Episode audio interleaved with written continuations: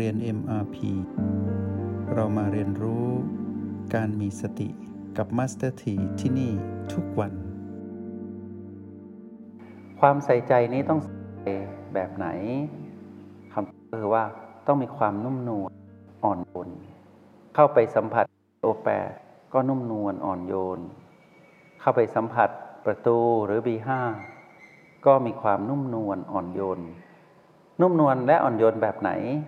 ก็ต้องแบบที่แม่ดูแลทารกน้อยนั่นแหละ ยิ่งใครที่เข้าห้องเรียนห้องนี้มีความเป็นแม่แล้ว แล้วก็มีลูกๆหลายคน ยิ่งมีประสบการณ์กับคำว่าใส่ใจมากขึ้น เปลี่ยนทารกน้อยคนนั้นที่เราเคยใส่ใจมาเป็นบีใดบีหนึ่งที่เรากำลัง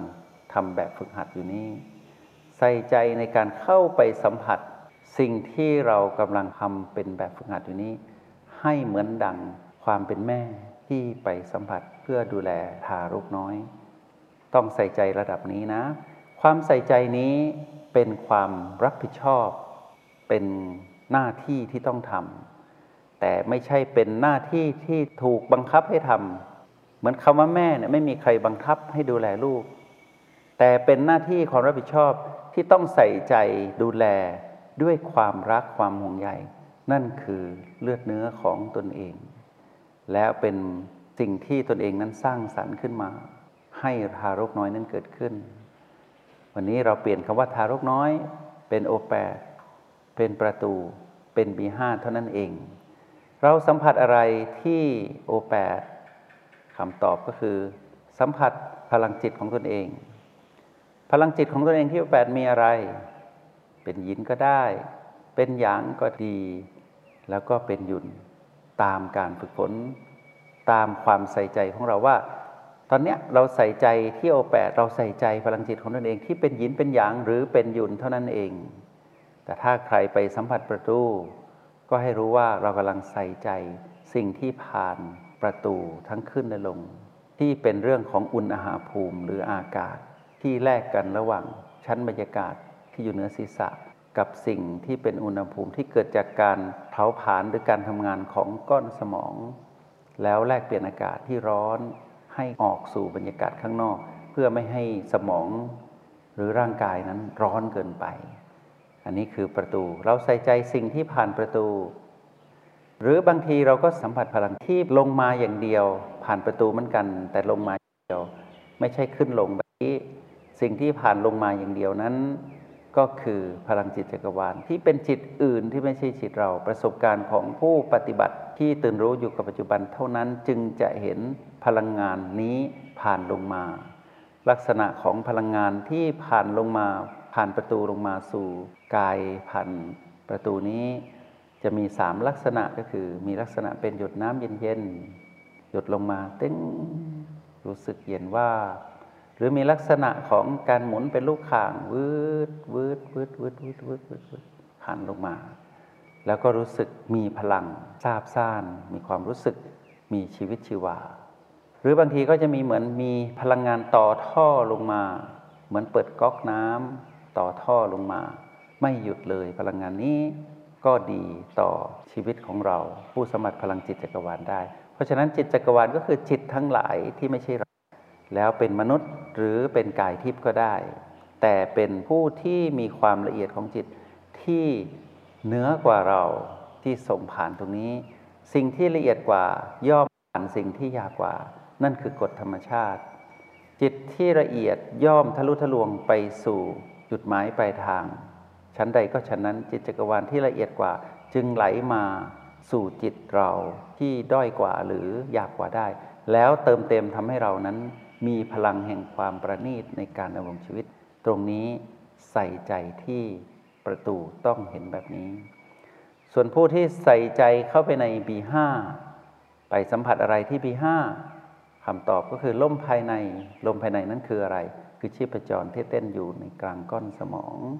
ก้อนสมองก็อยู่ใต้ประตู อยู่หลังโอแปดจุดที่เรียกว่า B5 นี้อยู่ใต้ประตู อยู่หลังโอแปด ปักหมุดเอาอยู่ในก้อนสมองนั่นแหละ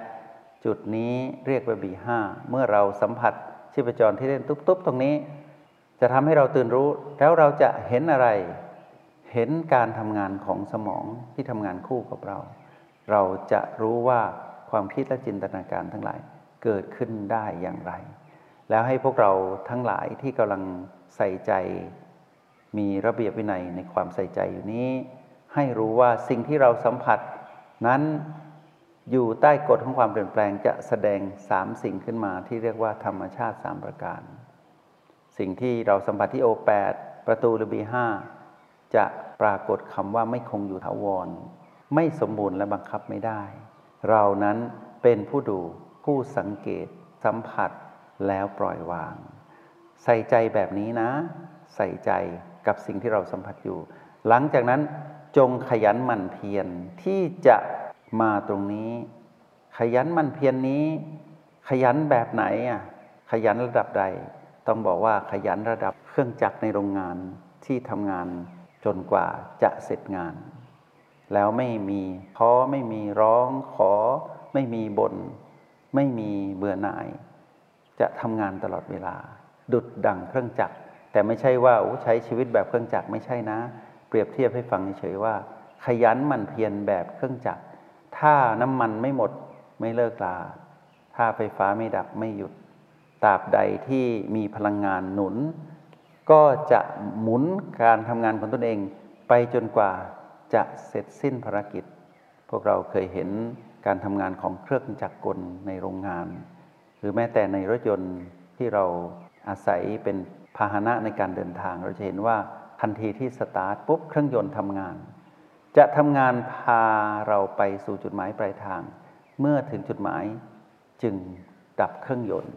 ในระหว่างทางเครื่องยนต์จะทำงานไม่หยุด ความขยันมันเพียรของเราที่จะไปอยู่กับโอแปดประตูและบีห้าต้องขยันมันเพียรแบบเครื่องจักรกลเลยนะ คือไปสัมผัสปุ๊บหลุดแล้วไปต่อหลุดแล้วไปต่อ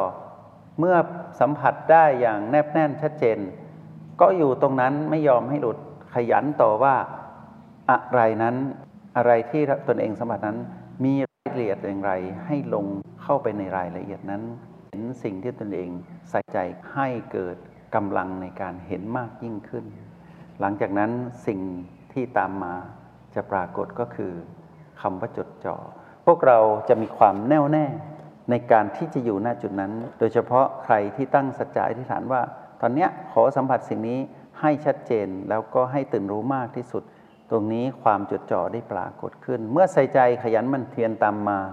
จดจ่อย่อมปรากฏ เมื่อความจดจ่อปรากฏ สิ่งที่พวกเราจะเห็นก็คือว่า เรานั้นสามารถประเมินตนเองได้ ว่าเรานั้นทำได้ดี หรือยังทำได้ไม่ค่อยดี แต่คำว่าทำไม่ได้ ไม่มีอีกแล้วนะ ผู้ที่มาถึงคำว่าระเบียบวินัยนั้นทำได้ทุกคน แล้วความจดจ่อระดับไหน จดจ่อระดับผู้ที่เป็นนายขมังธนูเหนียวลูกศรเล็งไปที่เป้า อันนั้นแหละเรียกว่าจดจ่อประเมินผลระดับใดประเมินผลระดับช่างเจรไนเพชรที่ประเมินผลอยู่ตลอดเวลาว่า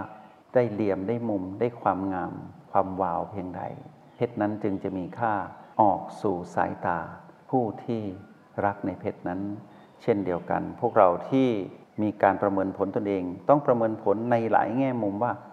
ทำไมเราถึงทำไม่ได้เท่ากับเป้าหมายที่เราตั้งใจไว้ เราก็จะได้คำตอบว่าอ๋อเพราะเรานั่งไม่ดีอากาศร้อน เราก็จัดระเบียบทุกอย่างให้เกิดการเอื้อเฟื้อต่อเรา หลังจากนั้นความใส่ใจก็จะปรากฏขึ้นมา จะเป็นหมุนวนอยู่อย่างนี้นะ ใส่ใจขยันมันเพียรจดจ่อแล้วก็ประมวลผลวนไปเรื่อย ๆ แบบนี้ ในขณะที่พวกเรากำลังฝึกฝน เพื่อทำแบบฝึกหัดในห้องเรียนของตนเอง ถึงคำว่าระเบียบวินัย ถ้าใครเกิดหนึ่งในสี่ถือว่าประสบความสำเร็จแล้ว เดี๋ยวจะขยายผลไปเอง ถ้าใครยังไม่เกิดขึ้น แสดงว่าความเพียรยังไม่พอ ทำความเพียรต่อแล้วระเบียบวินัยก็จะเกิดขึ้นเอง จงใช้ชีวิตอย่างมีสติทุกที่ทุกเวลา แล้วพบกันใหม่ ในห้องเรียน MRP กับ Master T